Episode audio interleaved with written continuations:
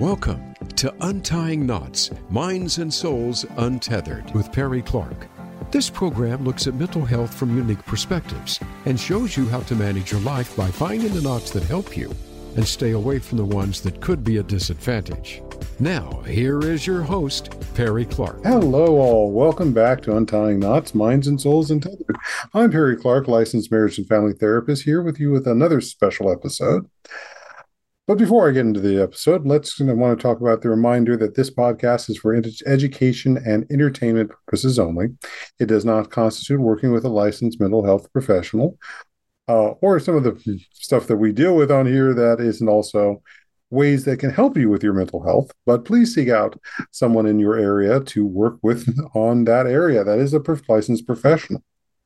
So today's podcast is one of our under our special program because there is a time clock on that. That there is a project that is presently on Kickstarter that I'm hoping to be able to provide some support to. Now, how this all came about in this podcast was that um, those of you who have been following me know that I'm sometimes a player on Symphony Entertainment, and we had a particular option to play a game that came up, and we managed to sort things out to be able to do that. And today I happen to have the author, or one of the principal authors of it, on here, who's also here to talk about their Kickstarter that is currently going on, that uh, ends about mid November, but I'll let them give us the details about that shortly. Now, why this makes it so important is that this particular game was a combination of not only cosmic horror, but queer role play. And what we're talking about today is Moonlight on Roseville Beach, which was written in, uh, by primary uh, editor Richard Ruane. Richard is a writer, TTRP creator, industrial designer, and founder of R. Rook Studios. His 2019 game, Dark Designs in Ver- Verdiscus, I'll let them. Verdigris? Yeah was nominated for the IG, IGDN Groundbreaker for Best Setting in 2020. And his 2020 setting, Barrowkeep Dens of Spies, was nominated for the same award in 2021. He released two historical fantasy games, Sherwood and My Shivery Bromance, in 2022, and he began working on Moonlight on Roseville Beach in 2019. So we welcome Richard Ruane to mind untying knots, minds and souls and untethered. Welcome. Hey, thank you. Thank you. It's really great to be here.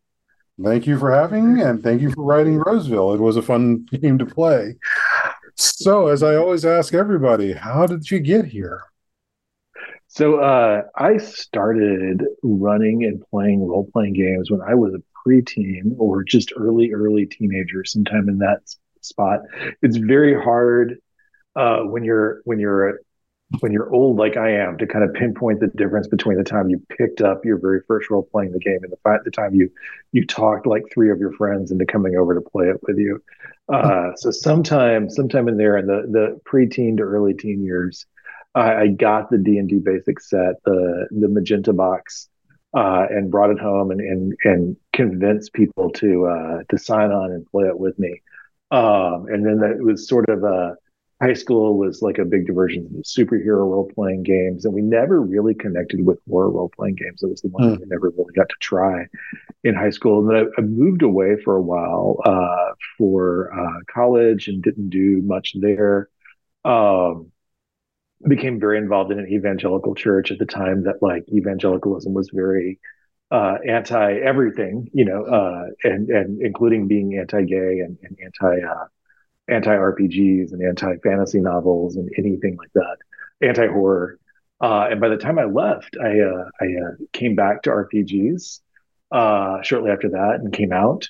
Um, and I connected very deeply with uh, World of Darkness um, uh, RPG line when it was sort of getting big, and then eventually got to do a little bit of work for White Wolf as an editor and as a as an occasional writer. Mm-hmm. Um, and then did a little bit of work in underground comics uh, for a uh, queer romance series called Young Bottoms in Love um, in the aughts, uh, and came back to role playing eventually. Um, again, sort of after drifting away from World of Darkness and getting uh, very involved in, in the comic scene. Uh, and then it was kind of a, a slow drift to realizing that what I really wanted to do was write uh, RPGs. Mm-hmm. Um, uh, so uh, uh, it, it, was uh, in addition, you know, what I really wanted to do for for personal fulfillment um, was write RPGs, and uh, that was you know something I started working on. It connects very well with my job in instructional technology, mm-hmm. um, and sort of doing doing a lot of writing there, uh, doing like a, a, lot of designing role play scenarios mm-hmm. uh, there uh, for students to engage in, and then sort of moving past that, moving into uh, much more open-ended, much more sandboxy uh, work, and eventually got to publish uh, with a, a, publication called Gauntlet Codex, um, and published in several issues of that. Uh, and then Barrowkeep was my very first sort of standalone uh, piece in 19, or sorry, yeah, I was talking about old days and now flashback to the 20th century. Uh, in, in 2020, uh, right before pandemic and lockdown hit, we funded that and then immediately sort of had to cease playtesting uh, mm. and shift to online playtesting because we suddenly had like a, you know, no ability to sort of meet and talk in person uh, mm. for several months. Uh, you know, for you know, for over a year, really. Um, and that's sort of when I shifted into to writing because it allowed me to, you know, in lieu of seeing actual humans in person, I, you know, I got to spend lots of time just sort of sitting and thinking.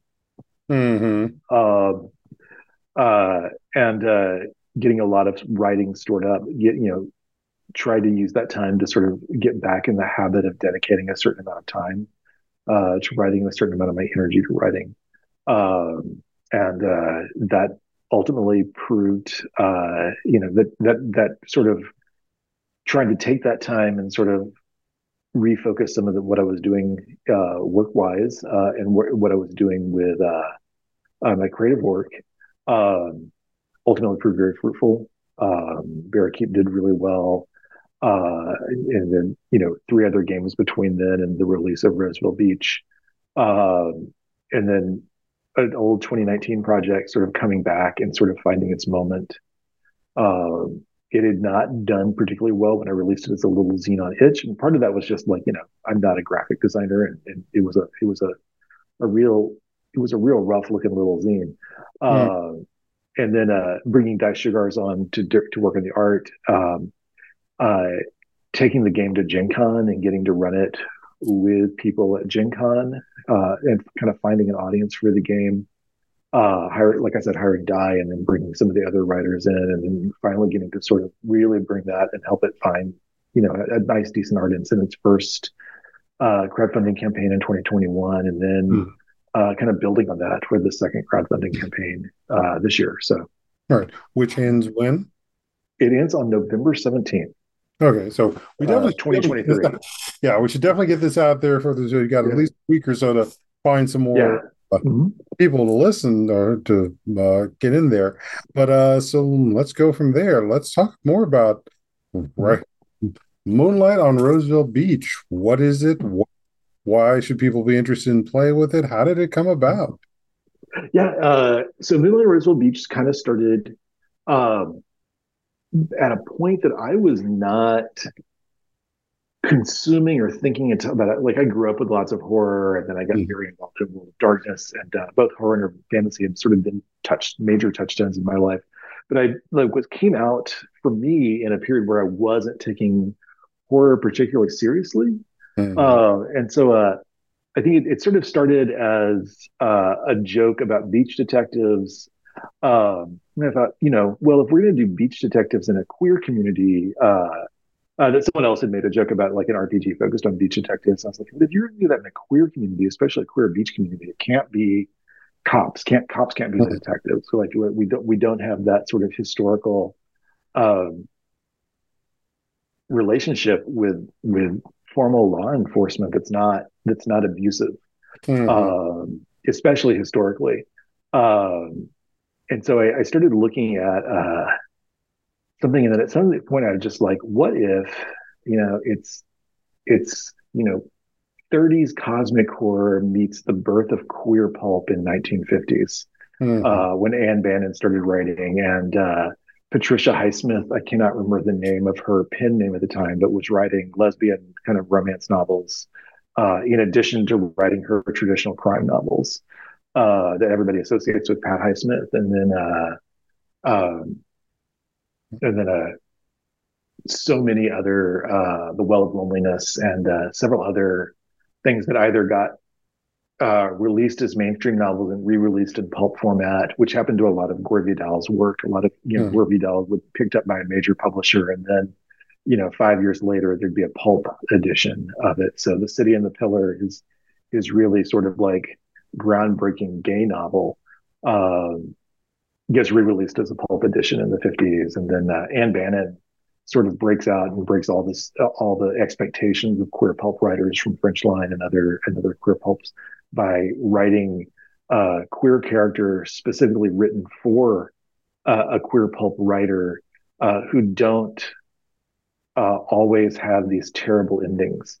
Uh, one of the things that uh, that queer pulp had, had, sort of started with when you wrote specifically for queer pulp um, is that relationships either ended with a murder or a suicide, uh, or, or both. Yeah, or yeah, yeah. Uh, and like big publishers doing literary novels could get away with with something much more complex mm. uh, or much more you know much more emotionally robust. But but pulp publishers were expected to end with either a murder or a suicide, and Ann Bannon sort of just rejected that mm. and uh, went on to have everything from emotionally neutral endings mm-hmm. uh, to just uh, happy endings to uh, mm-hmm. to uh, most emotionally complex endings um, that did not involve a gay person dying. Which I know is one of the biggest complaints in the parallels was brought up when uh, Brokeback Mountain came out. As right. the idea, and, and it's ones that we see in a number of other things. Mm-hmm. Like um, I can think of one of the uh, 13th Doctor Doctor Who episodes where mm-hmm. a friend and I were sitting there, both of us queer, and watching it, and the aspect of, well, thank God they didn't actually do the kill the the gay character at right. the end. Yeah. They managed to rescue him, and it's just mm-hmm. like had they done that, it's like, uh, yeah, we just the sort of bitterness to the episode being mm-hmm. that this is how this always has to end for us, which is very counter to the idea that many of us do have happy lives. Yeah, yeah. Uh, and then it kind of got it mixed with specifically cosmic horror because that was specifically a kind of variant on horror uh, that was created specifically for the pulps. Mm-hmm. Um, like go- Gothic predates uh, the Gothic, you know, and all of its very very high literary gothic and very low kind of penny dreadful gothic mm-hmm. uh, predate the pulps and uh, a lot of what we think of as horror now wasn't even in existence yet sort of the the you know at, at the pulp era uh, but the, the, cosmic horror was something that was sort of born in the weird tales era mm-hmm. um, and uh, i mean unfortunately you know created by by you know, or, or, you know, by a talented writer who was a terrible human being, um, uh, it, and uh, and and definitely picked up by that kind of circle of his friends. But I think there's, you know, we've seen, especially as so much of the pulp canon and and, and the the things created in the pulp era, whether we're talking about queer pulp or or cosmic horror and weird tales pulp, have lapsed into the public domain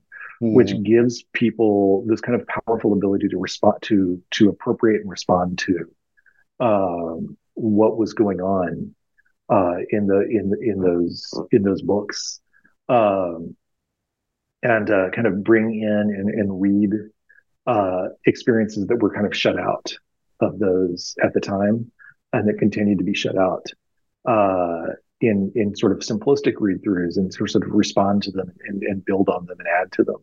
Mm-hmm. Um, uh, largely because uh, you know copyright was not was not maintained during an era when it had to be actively maintained, mm-hmm. uh, and uh, so you know both you know that's a beautiful argument for the public domain and letting, and letting people you know respond you know own and respond to things after after a much more reasonable period of time. But it's also uh, uh, those two kind of came together to me fairly naturally, both kind of being born of a need for really popular, really sensationalist, very melodramatic storytelling. Mm. Um, that uh, that in different ways both had a little bit of a presence already in the RPG community. You might see queer pulps show up more in the LARP world, um, and cosmic horror show up, you know, classically in Call of Cthulhu or or mm-hmm. newer games like Trail of Cthulhu and Cthulhu Dark. Um, uh, but uh, but both of those have had like grounding and awareness already a little bit in the RPG world, uh, and like a, a burgeoning set of connections between them uh, uh, seemed to be sort of a, a natural development. Sort of like you know where were uh, queer people now, and then Greenland Roseville Beach moved that timeline up to 1979, mm-hmm. uh, specifically to um, you know, to kind of put that to put all that uh those connections into a space that happens after uh Stonewall, but before the advent of AIDS. Because mm-hmm. uh, I find it really hard to once once you have the advent of AIDS, I find it very hard to talk about horrors other than than the uh, the man-made horror of uh, of uh, the failed government response mm-hmm. to to an epidemic that was killing that was killing uh, lots of queer people. Oh, oh yeah, um, yeah all all of it together comes back to again that messaging mm-hmm. that idea that to have to have a queer life and so forth was mm-hmm. always to end up in pain and right. mm-hmm. as a black man there's more than enough messages out there that to be not the dominant culture is to end up in pain as well right mm-hmm. oh very very very much uh, and then yeah it, you know during the during the 70s, you already see the burgeoning movement to try to get people to mainstream, the gay queer people to mainstream themselves, become just like heterosexuality that becomes much more dominant in the 80s and 90s. Mm-hmm. Um, the mainstreaming of gay life or the, um, uh, but in the 70s, you still have this, you know, especially in places that are that are queer norm spaces that are set aside for queer people or that queer people have sort of carved out for themselves. Mm-hmm. You see, you see this this distinct culture um, mm-hmm. still growing up, and it's like any subculture. It's never it's never completely cut off from the larger culture around it. It's it's always sort of borrowing from and hiding in between the the, the margins of and and pulling from uh, that culture. But you start to see more gay people being specifically out and open in that sort of zone between 1969 and 1980 mm. 81, 81 officially, and I think 83, like by the time H, between HIV AIDS became a thing that people were really concerned about. Right. Um, and then it was broadly aware of. So, yeah. Yeah. And then also historically, this is about the time where the APA conference happens with, right. with a there, uh, doctor, psychologist in hiding, masking mm-hmm. their face, speaking in front of their colleagues about mm-hmm. normalizing their lives. Right, right. Uh, and it's it's you know, and it's you know, it, I'm trying to pinpoint the right word, but it's it's almost you know, it's surreal to think about that the the sea change that happened with that moment specifically because uh, you know early 70s before that conference you have um, you have therapists who are not anti-gay who are engaging in anti-gay therapy because someone came to them and said like i'm not comfortable being gay anymore mm. uh, so they still like you know i think anthony perkins famously went through uh, a, a, a therapist who was not anti-gay was not particularly antagonistic towards gay people but he went and said like i, I don't want to be gay anymore uh, hmm. and so was taken through anti-gay therapy specifically because that's what he asked for Mm-hmm. Uh, and because it was a diagnosis, because it was treated as a diagnosable illness, so even if the therapist was not antagonistic towards gay people, uh, and I may be I may be mistaken on that. Right. I've heard I've heard multiple stories on the on the the context of that, but I also my understanding is that she was not a particularly anti-gay person. She but he it's a diagnosis. It was a diagnosable illness, and then when the patient showed up and said like, "Would you treat me for this?" She was like, "I suppose I need to."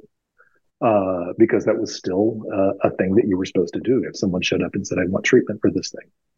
Um, right. Even if it proved to be not the thing they actually needed, and right. sometimes it's right. Especially with where I work also as a as a my own mental health provider. It's how mm-hmm. much are we looking at trauma and what got normalized around oh, yeah. of trauma yeah. and that being okay. Yeah, which uh-huh. I can also see with some of the NPC or non-playable characters that are present in the book when mm-hmm. when I when I was reading it to later play it mm-hmm. on Symphony. So and so mm-hmm. I, as you talked so much about the pulp novels, so that explains a lot of the artwork that we see in there. How yes. much is based off of that? How much of that artwork had to be actually commissioned, and how much was in the public so, domain that everything that Dye used was pulled from public domain databases. Oh. Uh, mainly the, the primary source that Dye relies on is Wikimedia Commons. And again, that's it's because of that um, small presses frequently going out of business very shortly after mm-hmm. you know mm-hmm. after they released a you know a dozen novels or so. Uh, and there's no one left to renew those copyrights in an era when copyright has to be actively maintained. Mm-hmm. Uh, so a lot of those covers and a lot of that art lapsed into the public domain specifically because those those pulp companies were turning over um, rather, rather to, relatively regularly. Uh, mm-hmm. I did a ton of a ton of work to sort of go through uh, public domain databases um, and identify that work, and then uh, did a lot of blending of the work. So the cover is an actual blend of three different pulp covers. Uh, the moon mm-hmm uh, portion with the beautiful moon in the sky was one cover. Uh, the woman sitting on the porch was one cover, and the the, the woman sort of sitting on the stool is actually a, a pretty famous piece that was used in multiple covers by by uh, I'm going to mess up his name. I think it's Paul Rader. Paul Rader. Uh, uh, and then added, and because specifically uh, we, know, like we're we you know we want to be on the shelves of game stores, so we pulled out mm. a lot of nudity. Um, uh, uh, like specifically on the cover, uh, there's still there's still sort of like everything in the book still pretty much shows up. Uh, the Rader, the Paul Rader piece that we integrated into the cover was, uh, uh, and I'm going to botch that man. I, I, apologize to anyone listening who knows how to pronounce his name correctly.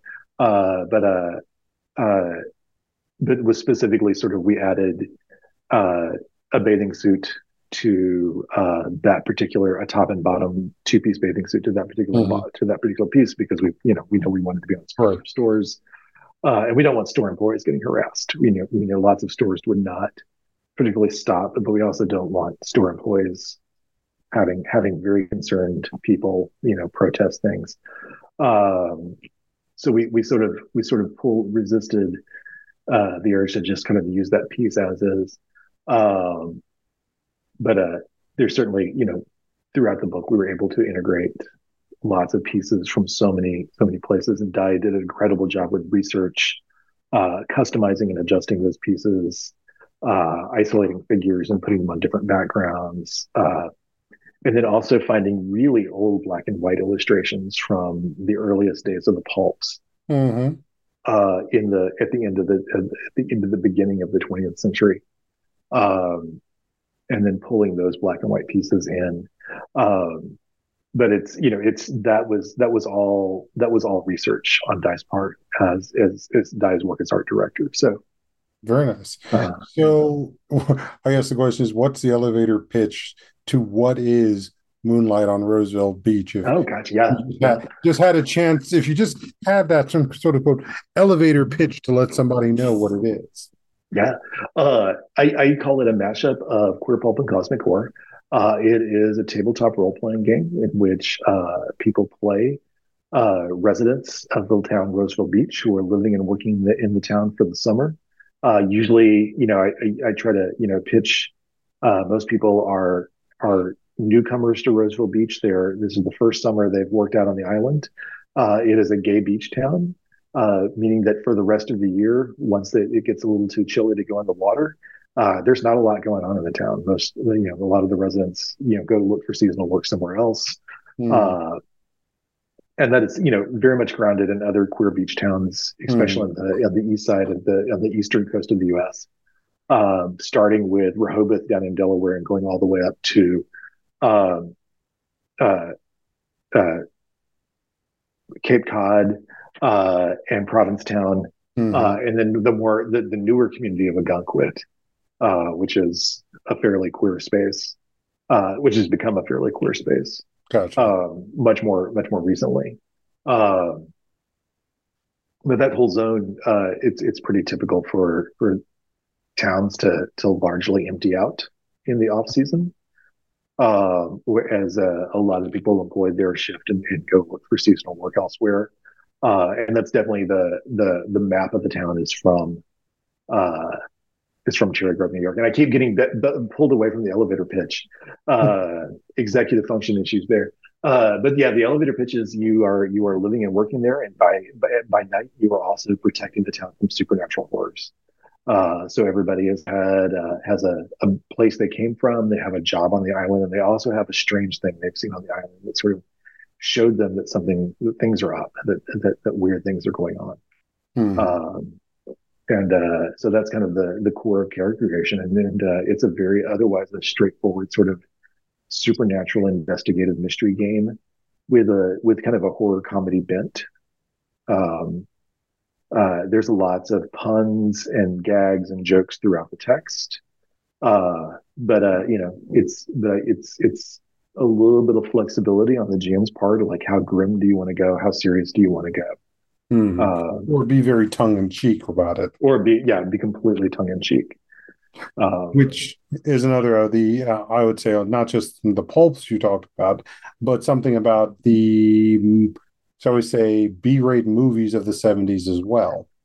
Definitely, definitely. Um, especially, I'm a huge fan of uh, 60s and 70s uh, Hammer films. Mm-hmm. Um, when uh, Hammer just sort of embraced the over the top carnivalesque nature mm. of horror filmmaking. And, you know, certainly they've always done great horror movies, but there was some time in the 60s up to the mid 70s that they just sort of embraced that kind of carnival that carnivalesque nature of horror movies. And you have uh, something I'm going to watch before probably if I if I don't do anything else Halloween night, I'm going to be watching um, Curse of the Crimson Altar and Vampire Circus, which are two of my my absolute favorite Hammer films, and they're both mm. big over the top. Um, you know absurd costumes and dream sequences and and uh, and uh, all kinds of all kinds of kind of carnivalesque moments uh, that I you know that I just really appreciate in Hammer films and, and sort of bringing bringing that sort of zone in to do horror on Roseville beaches is is one of the big inspirations for me. Mm-hmm. Well, especially you talk about Hammer, where uh, Hammer films, for and as far as I can tell, that was mm-hmm. also the being in places where you had horror where it wasn't the happy ending. Yeah. Yeah. Where you had the sort of evil or whatever it was being so insurmountable that okay, the characters mm-hmm. they might have put up yeah. a good fight, but they ended up dead at the end or in mm-hmm. some very miserable place at the end of it. They certainly borrowed a lot from that from the from the cosmic horror mm-hmm. uh, vein a, a, lot of times. And you had like a mix. You had like people who like were self-sacrificing and sort of made sure mm-hmm. uh, that uh, that uh, you know other people got to survive. Um, and then you had, but you also had like, oh, you know, everything ended up all right, but everybody learned something terrible, terrible and despite everybody surviving, you're everybody's despondent, which I think is the mm-hmm. the the end of Vampire Circus, and then everybody uh, of those two, you know, nothing works out for anybody, and it all ends badly. Is certainly Curse of the Crimson Altar, mm-hmm. um, and then you also had that you had a little bit of that show up in American horror um, in the 70s you know even leading up even before sort of halloween or the the lead up to the the big uh, splash slasher boom that Halloween set off. Right. Um, well, I mean, oh, yeah. a perfect example of that. How do you? Oh, yeah, yeah, yeah. Creature, not either from the stars or from the uh, biological mm-hmm. labs that are creating these problems.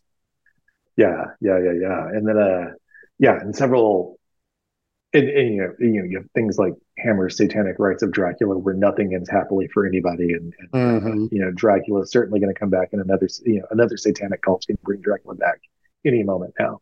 Mm-hmm. Um, so uh, yeah, there's so there's you know that was sort of a big inspiration and, and sort of one of the things that sort of I think l- less deliberately sort of got me to think about this the 60s and 70s as the setting for this. But you know, a lot of that was also like, where do you, you know, where is a spot where queer people started to think that they could, or started to feel like, you know, success uh, and living a life that's, you know, quasi open or in any sense uh, possible. Uh, mm. And certainly Stonewall was a big part of that. Um, you know, Supreme Court starting to strike down obscenity laws, which, you know, certainly like certainly, you know, bracketed gay literature and bracketed mm-hmm. gay clubs. Um, and uh, so there was, you know, some of this, the, the 70s were sort of a perfect time in many, many ways. Uh, mm-hmm. And then 79 was, you know, also, um, it was the year of uh, you know probably disco's most important year when Donna Summer came out with Bad Girls and was on mm-hmm. in, in, leading up to that uh, had been on so many different movie soundtracks leading up to that. Uh, Blondie was huge, right? Um, and so so much of the music we think of as cornerstone of '70s gay culture was really sort of was sort of like coming out in 1978, 1979. So. Yes. Yeah. Well, you know, I think that's a good place for us to take a break. All so, right stay tuned for our second half here on Untying Knots, Minds and Souls Untethered. I'm Perry Clark, licensed marriage and family therapist, here with Richard Ruane, chief author, uh, chief editor of Moonlight on Roseville Beach. So stay tuned, folks. We'll be back shortly.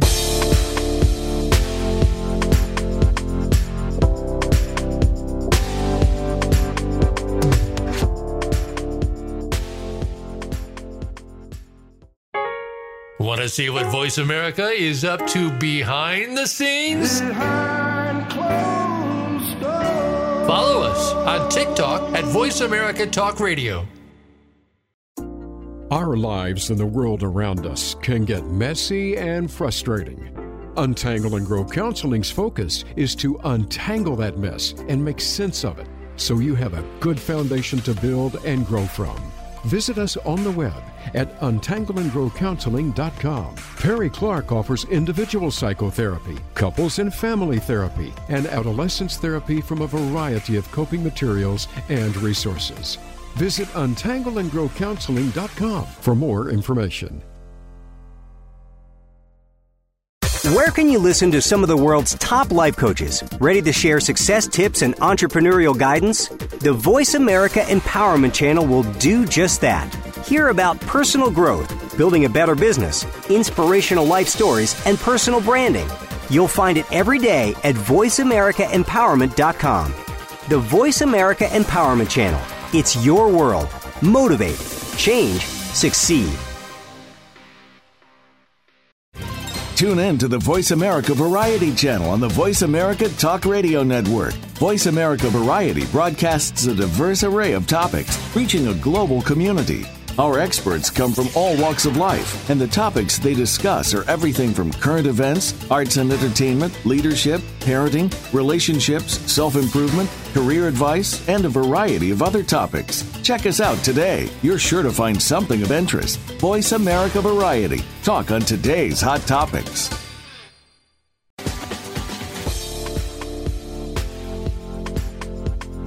You are listening to Untying Knots Minds and Souls Untethered. If you have a question or comment about our podcast, send an email to pclark at untyingknotspodcast.com. That's pclark at untyingknotspodcast.com. And now, back to the program. Hello, all. Welcome back to Untying Knots, Minds and Souls Untethered. I'm Perry Clark, licensed marriage and family therapist, here with Richard Ruane, uh, chief editor and uh, writer on Moonlight and Roseville Beach, which is presently on Kickstarter, uh, and that has that the Kickstarter is ending November seventeenth. So ideally, by the time you hear this, it should be about the uh, towards the end of that period of time, as soon as I could get it out here. Uh, but let's talk a bit, a little bit about the Kickstarter, and okay. what are the options and things that are coming up with this Kickstarter. So uh, when we initially funded in 2021, and then uh, came out at the end of 2022, early 2023. Uh, we really just had paperback books. Uh, we did a, a little over a thousand print run um, uh, because that you know, a thousand seems wildly ambitious for a small press role playing game. Uh, some days it does. Um, and uh, and then we really just had what was in the book. We had a few sort of digital tools. We have a kind of a safety a safety worksheet and consent worksheet, uh, character character sheets, some little online play tools. But other than that, we did you know everything was in the book. Um, and uh, one of the things we wanted to do was the game has been out for almost a year. Uh, we really sort of uh, had a soft launch where the the game became the game's text became digitally available about a year ago. Uh, and I really wanted to add a hardback option. It's probably the, the leading thing I get asked about is will we ever do a hardback, uh, which means we needed to fund a, a hardback print run, uh, help offset the cost of doing another additional print run for paperbacks mm. because we're getting down to 300. Um, and we've, you know, so we've sold we've sold through a lot in the past uh, six months uh, since we uh, got an ENnie award uh, in August, which is one of the one of the larger gaming award mm-hmm. Uh, programs, and then um, and so it's been you know sales have been picking up from that, um, and uh, we also uh, I really wanted to make sure that we're more mysteries coming out because we have five in the book. That's a lot for mm-hmm. that's a lot for some group. They're very you know they're one shot focused mysteries. We got to play one of them when we were on uh, mm-hmm. when we did the Civic Entertainment stream. Um, but uh, and, and, and that's probably going to fill a lot of what most people want out of a out of a out of a season. But what, I wanted to put some more out there, and I wanted it to be from writers who had not been part of the initial mm-hmm. uh, Roseville Beach uh, release. So we we I wanted to do something called I called the Rose Island Mystery Series um, uh, in 2024, where we would have a, a kind of a subscription based mystery series, mm. um, and then uh, and then you know and get some hardbacks out there. Uh, as well as get some money to offset the the cost of printing and doing another print with paperbacks. Um, so that's that's sort of uh, kind of what's out there right now. Uh, we have a lot of people, I think about half our backers did not know of or have any experience with Roseville Beach when they started. Mm-hmm. Uh, when, when they came to us. So this is it's a lot of people who are having their very first experience with Roseville Beach. It's a lot of people who are having their um, uh, first time getting a print run of Roseville Beach. A lot of them have only gotten the digital, the PDF, or the EPUB before. Um, and so uh, we're I'm really excited to sort of get that out in people's, you know, physical books back in people's hands, mm-hmm. um, and make sure that we don't have a, a big sort of a big gap of, of books not being available for several months next year. I know that's always, uh, whenever you publish anything independently, one of your one of your big stresses is that your book's going to disappear for a few months on the market shelves because you you know you waited you and I've had this happen before where you wait till the last minute to sort of uh, get your copies out there. Um, or to get copies reordered. So we want to make sure that we're kind of thinking ahead um, and prepared for prepared for any copy shortages, so that as much as possible we can keep games going to stores. Uh, the game is sold exceptionally well in stores. Uh, So I want to make sure that stores are still able to get copies. I feel like I'm, I'm very fortunate that that uh, an overwhelming number of my um, of sales have been uh, to stores, uh, to mm-hmm. retail stores, um, thankfully, think, I'm very grateful to our partners at, at Indie Press Revolution uh, and Plus One EXP for getting it out into distribution, mm-hmm. um, so that stores can easily find it and buy it.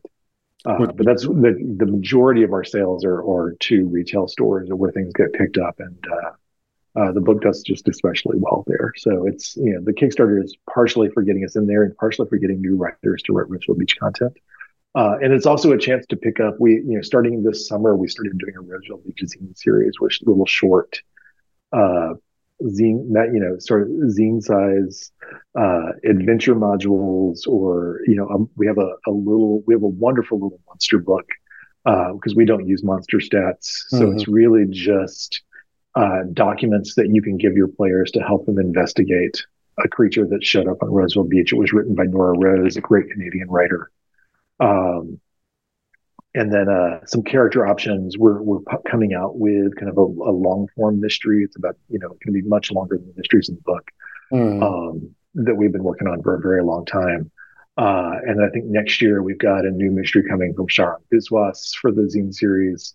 And then we have a whole new kind of campaign framework coming from um, uh, Ezequiel, an Argentinian writer, a queer hmm. Argentinian writer, uh, uh, that is about sort of road tripping to Roseville Beach. It's about the, the, the adventures you have when you set out to eventually get to Roseville Beach sometime in the late winter, early spring of, of mm. 1979.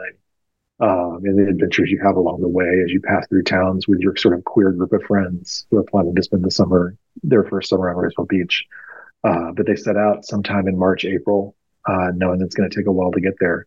Um, and uh, you know encounter haunted houses and, and local horrors and, and mm-hmm. all sorts of things in the communities they pass through and sort of and sort of uh, uh, kind of come to terms with Americana and dealing with America in the 70s uh, while also being queer and and uh, aware of the supernatural world around them so which kind of also touches on yeah. what existed uh, for quite a while especially in the African American community the green book which sort of brings the question mm-hmm. like what was the equivalent for the queer community as well? And, uh, yeah. to know and there where were, was the yeah. problem where it wasn't. Uh, i think and i am blanking on the name of but there were there were a, a beginning section of queer travel guides in the 70s and 80s I think uh, one of them I'm sorry, which one? I think Spartacus was one of them. That was the one. That was the name I was trying to think of. Uh, but Spartacus, I think, kind of, I, I, believe, if I if I remember correctly, Spartacus kind of created the genre. Uh, hmm. Well, it's the queer version of it. Yeah, yeah, and that's also the period when I think that uh, Flag Parents Friendly, that which originally was just Parents of Lesbians and Gays. Hmm. Uh, at that time, but eventually became Parents Friendly, Friends and Families of Lesbians and Gays. Uh, used to run hotlines in various communities across the country uh, that were partially, I mean, partially they were help hotlines, but partially they were just like, where do I connect with other queer people living in this in this in this space? Hmm. Um, so PFLAG used to run a lot of, you know, and then we also saw the the, the burgeoning. Uh, we, you know, we, I feel like when I came out in the '90s and aughts, um, we sort of made fun of them but they were at the time a really important sort of community resource, uh, both like the the really basic sort of baby queer papers. Like you know, we mm. had hmm. really serious ones in big cities, but even in little towns, you used to have them, and just basic bar rags, what we used to call just bar rags, where you just those little magazines that had ads and and uh, and personal ads and and like you know like listings what was going on, uh, because there were no other places to get that info. Uh, those little mm-hmm. sort of bar newsletters um, and uh, and you know, and eventually they became sort of you know light nightlife connections, and and uh, you know, and a lot of them have faded and disappeared as as the need for them has disappeared. But you know, those were and you know were once really important because there were no other spaces to really to really figure out how did people find out where the gay bars were you know mm-hmm. there wasn't a section in the there wasn't a section of you know gay bar in the phone directory uh, mm-hmm and just as equally the aspect of like you said with this campaign how long it mm-hmm. took to get from one part of the country to another compared to mm-hmm. now with the multitude of jetting jumping on the jet plane you had to do a lot of things like car travel yeah yeah i mean the uh, uh, there was no budget air travel at the time in most of the country there were a handful of budget airlines but certainly none of them were going two major, you know, for a lot of a lot of part, a lot of budget airlines weren't going to major cities. Mm. Um, you know, Southwest was, you know, pretty much just serving little bits of Texas and California. Uh, and I think they had just gotten into LA, LAX. That was the first kind of big um, major metropolitan airport is getting into LAX. Uh, but nothing on the East Coast. Mm. There was nothing that would, you know, Southwest wouldn't get you to the East Coast. There weren't a lot of other budget airlines that were going to get you to the East Coast. Um, and certainly even budget airlines when you had five friends you wanted to travel with that was super expensive. Uh, and it was way easier just to pile into your vw van and, and go places. And people wondered why the vw van became so iconic but it was partially just because there weren't a lot of other ways to get you and your your community to somewhere else uh, from college or from where the town you were living in. Yeah we're still before the big 80s mass uh, a-team vans. And these were yeah pre-dawns to the minivans of today. So Yeah. Oh yeah, yeah, yeah. The VW Uh. Yeah. Uh, and even though I don't think they were making VW vans anymore by the late 70s, they were still everywhere. Mhm. Um, you saw them all over the place uh, because they were so, because they, they just become like very functional and, and, and easy places to get, easy ways to get large number of, a decent number of people from one space to another. Mhm. Um, and uh, you know, and that's why it was an iconic part of Scooby Doo. You know, uh, Yep. and of the the mystery genre starting in the '60s, uh, or the uh, the mystery cartoon genre starting in the '60s. Is uh, you know, if you wanted four of your friends to go places, you certainly couldn't rely on a sports car. Uh, if you needed to take a lot of equipment, you probably weren't going to take it in a in a uh, in a uh, in a sedan. So you needed either a station wagon or a van or something like that to to sort of get from place. And the station wagon had the reputation of always being the family vehicle. So it wasn't yeah. being used for that. It was the umpteen number of kids with the quote unquote soccer mom of that time yeah. done with it. Yeah. Yeah. And how very unqueer but all heteronormative that was. Very much, yeah, yeah. Especially with the wood paneling. Oh yes. Oh definitely. Yeah, yeah. That tacky tacky wood paneling. We had one of those. Um, I can't say that I ever did, but yeah. Mm. That was a different time, a different era. Yeah, But that's how I had to learn to drive in a wood paneled station wagon. So yeah. Oh my. So, all right. So then let's move on to one of the other topics and uh what time we got left. Uh how did this relationship with symphony come about since that's one of your stretch goals, which is an actual aid Mm-hmm. or actual play that would come with this stretch goal. Uh, so in March during um, PAX East, which I did not get to go to this year, Mhm. Uh, I'm not very far from Boston, but I didn't get to go to PAX East this year. Uh, during um, during that time, uh, uh, Bridget Jeffries just sort of uh, of Symphony Entertainment, the founder of Symphony and the the sort of powerhouse behind Symphony, just sort of messages me out of the blue uh, and say Mhm. like, "Hey, I just saw your game at at a at a at at uh and it's, I think it's Paradox Games, which Mhm. runs IPR for PAX and uh, PAX East and PAX Unplugged, um, and is really excited by it.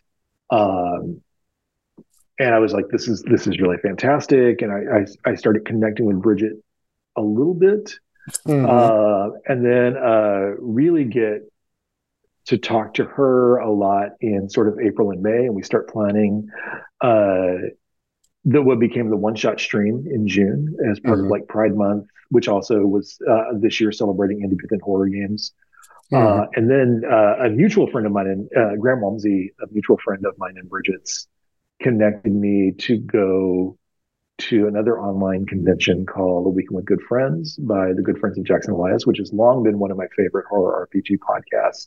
Mhm. Uh, when I had no connection to horror RPGs at all, I would listen to Good Friends because it was just such a smart, insightful podcast. I joked with Bridget that she introduced me to Paul Fricker. Uh, and I think everybody else in the world is like, oh my God, Paul Fricker, he made Call of Cthulhu seventh edition. I was like, oh my God, Paul Fricker, he made, he makes good friends with Jackson Elias. Um, uh, hi, Paul. It's great to, I, I, love your podcast. Uh, so, uh, uh, so we get to show up together for a weekend good friends and get to be on a couple of panels together. I get to be on the panel with Rena, who was also on the, the symphony entertainment there. Uh, and then when Bridget and I both get to Gen Con in person, we get to st- spend a lot of time hanging out. We get to play games with people from Chaosium and people from Wet Ink. Mhm. Um, and uh, just became really good friends uh, over that sort of the Gen Con weekend. Um, and I, I had been told in advance, like, you know, you know, Bridget is a char- charismatic, warm person, and that did not prepare me for meeting Bridget at all. Um, Especially a, when a, a charismatic, warm force of nature. yeah, especially Um, when you get one of her cl- her hugs that actually does physically move you across the room. yes, yeah, yeah.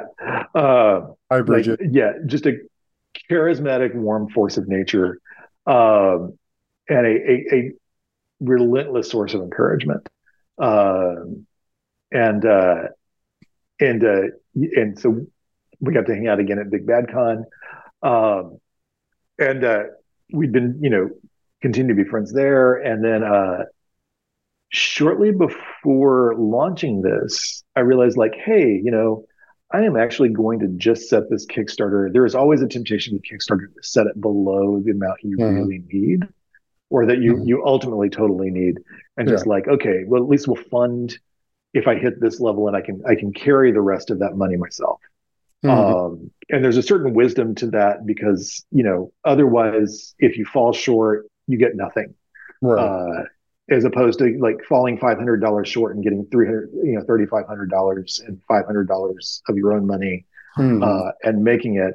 There's a certain wisdom to being like, yeah, set it to thirty three thousand because you and you can carry like X amount of money, you, you know, X amount of money you need. You know, you'll at least right. get three thousand. Um, but I was like, no, I'm just gonna set it to what I actually need. Um, uh, after working with several printers and getting several really good quotes. Um, and then uh, so set it to what I need, added the money I needed back in for um, to pay for the the mystery series, uh, mm. which Bridget was one of the writers in the mystery series. Shortly after we met at Gen Con, I was like, "Do you just want to just want to be the writer, one of the writers for this mystery series?" And, mm. uh, really enthusiastically said yes.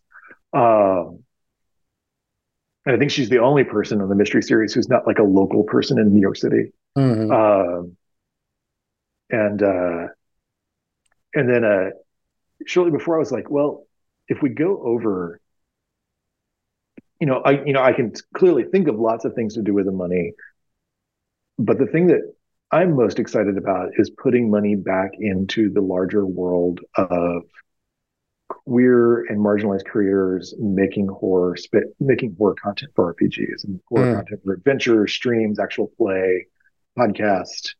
Um, because I, I, think that horror is such a powerful, useful, wonderful genre uh, that has mm-hmm. so much going on in it. It has it, everything from really heroic horror like Clive Barker's Nightbreed mm-hmm. or uh, Kathryn Bigelow's uh, Near Dark, which are very much about heroism, or you have, mm-hmm. uh, you know, you have horror that's about tragedy, that's about despair, that's about. Um, uh, you have just just horror is such a powerful genre for the ways it connects with uh, different sorts of human emotions. Mm-hmm. Um, and bring and, and and clearly horror connects beautifully with other things that rely on human melodrama. So horror and romance, or horror and romantic tragedy, um, um, horror and you know i think one of the reasons we see so many horror monsters come out in ya fiction uh, is that ya fiction is so you know constantly relentlessly dealing with where do i fit in this world mm. uh, and horror has such a way of messing up and problematizing the way we expect the world to work um, and so it has this long tradition of sort of messing up and, and problematizing the way we expect the world to work um, so I said, I, shortly before the Kickstarter launch, I said, Bridget, do you just want to be a sh- like Symphony Entertainment to be a stretch goal where I would give you, uh, and we talked about a, a, a specific figure, and I, I, don't like to talk about specific figures. Uh-huh. We don't so have. Like I said, like yeah, yeah. Uh, I said, like, what about if I give you either a grant or a sponsorship for X amount of money?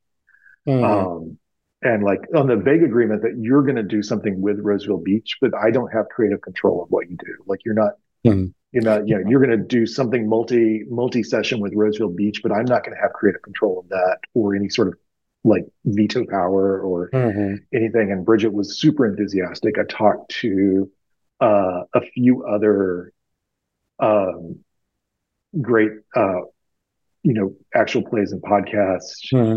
Uh, about doing the sponsorship too. So I think once we finish working with Bridget, we're going to get to work with Anne the Gnome uh, who runs a uh, queer stream mainly focused on D and D hmm. uh, and video games. And then I think after that, we're going to work with Plus One EXP, uh, which, which recently sort of broke off from its kind of corporate overlords and is now uh, run individually by Tony Lucinda and co-owned by two queer people who've been working with him on that stream since the beginning. Hmm. and I know he was really excited to get Keegan and Sarah involved in sort of owning and managing uh, that that kind of organization, that company, uh, and having some authority instead of just kind of being sort of quasi volunteer, kind of right. quasi employee. Um, and so it's really really interesting and, and, really exciting to get to work with those three different and then also we're you know one of our stretch goals is to give Ezequiel who's you know working on that a chance a grant to expand uh, her work on that one issue of about you know that road trip issue of, mm-hmm. uh, of the Roseville Beach zine uh, into either a game or a, a mini game or go in any sort of direction she wants to go with that that's not necessarily under my editorial control. And like once once she's done she and i'll get to talk about like do you want me to publish it? Do you want to publish it? Do you want to fund it? Uh, do you want to bury it and never think about it again? Like you know uh, yeah. but get a grant out to to Ezequiel to sort of talk about like say like what is you know what you know what do you want to do with this uh, beyond like me having you know writing for a zine series that I ultimately am the editorial control mm-hmm. over and I'm publishing um, what do you want to, you know, how do you take this idea and play with it and see what you want to do with it? And she was really super enthusiastic about that. So we'll be doing a grant, uh, you know, if we make that for her. So it's that's that's sort of how we we took a lot of what Bridget and I had done this summer, um, and I want to see about like, um, you know, getting Roseville Beach stuff out there that's not created by or for me, or that's um, necessary just yeah. the already pre-made module that's in the yeah. mm-hmm. in the game, showing some of its versatility of how it can be used as mm-hmm. a setting. Right. Yeah. For, for. Yeah. uh, and without me running the show, because I feel like that's also very important. If you want to give people sponsorships or grants, uh, clearly there's a place for like, hey, I'm sponsoring you. Could you make this thing for me mm-hmm. to support my Kickstarter or whatever? But I think there's also one of the things I'd really love to see is just more people saying like, "Hey, here's a thing. I'd like you to play with it and do what you're going to do." Mm-hmm. Uh, because I think one of the most important things that role playing games do is eventually give up control. Like eventually you don't even very tightly frame things. Like eventually you're going to play Lady Blackbird or, or Apocalypse World or Cthulhu Dark, uh, and the bakers and John Harper and Graham Walmsley are not mm-hmm. in charge. Once they once that gets to your table, they're they're not in charge anymore. Uh, and I'd love to see that happen a little more uh, with sponsoring APs. Which becomes uh, on, on, the mental health side of it uh, mm-hmm. quite an advantage and a place that a lot of people get to finally have that explore and control, which you don't necessarily always get in mm-hmm. life, and especially if you're in some of these places where you are always looking over your shoulder to live. Mm-hmm. Right, right. Yeah. So because I look at it this way. I'm looking forward to having this uh, reach that point for just for the uh, book itself, but also for the AP, which I know as we're recording it right now, you're like under a hundred dollars away from hitting that stretch goal for the AP. Yeah. So I'm just refreshing the page now, and I think yep, we are like we I think we're eighty six dollars away. So so by the time this airs, hopefully we will finally cross that goal, mm-hmm. and uh, we'll be Bridget will be looking to start planning that out. Who knows? Maybe my character of uh, Solomon Hope will be able to come back for that. I sure hope so because Solomon kicked ass. So, Solomon was a lot of fun. Thank you. And, and like big friggin' flirt. Yeah. yeah. Thank you. Yeah, yeah, yeah. Putting on my leather daddy components there. Oh yeah, definitely, hundred percent. Uh, and which is also showing the uh, breadth and span of the various ways we are as queer people. Yeah, definitely. Uh, and one of the reasons I think it's important for me not to have like this control over APs or, or people try to riffing on the system or building building off of the system and doing their own thing is it's I don't have a definitive queer experience, and I'm I'm, mm-hmm. I'm coming to realize I'm not sure there is a definitive queer experience. I had like the the long closeted period and the, mm-hmm. and the really struggling to come out, and and uh, uh, and that's not where everybody is and that's not what everybody went through. Um, and rather than like me saying like hey here's who you know here's what here's what's really roseville beach is about uh, i want to see sort of people bringing in their own sense of horror their own sense of queerness mm-hmm. their own sense of coming out and, ide- and, and forming identity. Um, all the bringing all those things together Beautiful. Um, and and and sort of you know Roseville Beach is ultimately a setting. It's a nice set of rules, but like the the rules are not nearly as important as the kind of that meeting of horror and queerness, which I don't have the definitive interpretation of. Very so, good. So, where can folks find you to support you, mm-hmm. the the Kickstarter and such, uh, as we wrap up? Yeah, uh, you can find me at r-rook.studio, and that is my website. Or you can find me, you know, no spaces, no dashes, no anything, just r-rook studio on both Twitter and Blue Sky. Mm-hmm. Uh, or if you just, you know, wherever fine internet is sold, as my friend Daryl Ross likes to say, uh, our Rook Studio uh, on on Itch or all sorts of other, all, you know, Dice Camp, all sorts of other places. Just to, you know, you can Google us, start looking for r.rook or r dash rook on on other sites, and you can find us there. But those the the three big ones are my website r dash rook.studio, uh, and then r rook studio on both Twitter and Blue Sky uh, are the the places I'm most active, and it's probably easiest to to track me down there. So and we will try to have the Kickstarter link also in the show mm-hmm. notes as well. So please, folks, go out there and uh, support it, and also introduce it to those if you're a gaming group or you know some queer people who like games and geekdom and such. Introduce it to them so that uh, we can see this made, and there's more of our stories out there as well. Great, fantastic. So, Richard, I want to thank you for being on here, and glad I could help try and promote the uh, Kickstarter too. Because Perry, it's great to see your face. um, and I, uh, yeah, it's it's it. Thank you so much for having me on. Not a problem. So, just for those uh, uh, uh, out there, it's like I'm not getting any type of kickback from this. I'm the kickback I'm getting from this is continuing to get a chance to play, and that's the thing I'm looking forward to as well whether it's Solomon or something else I have to I can create. Fantastic. All right. All right.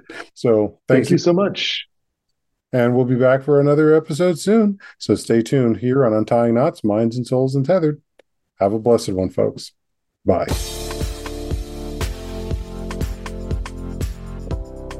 Thank you for tuning in for Untying Knots, Minds and Souls Untethered. Be sure to join your host, Perry Clark for another episode on the podcast coming soon on the Voice America Empowerment Channel.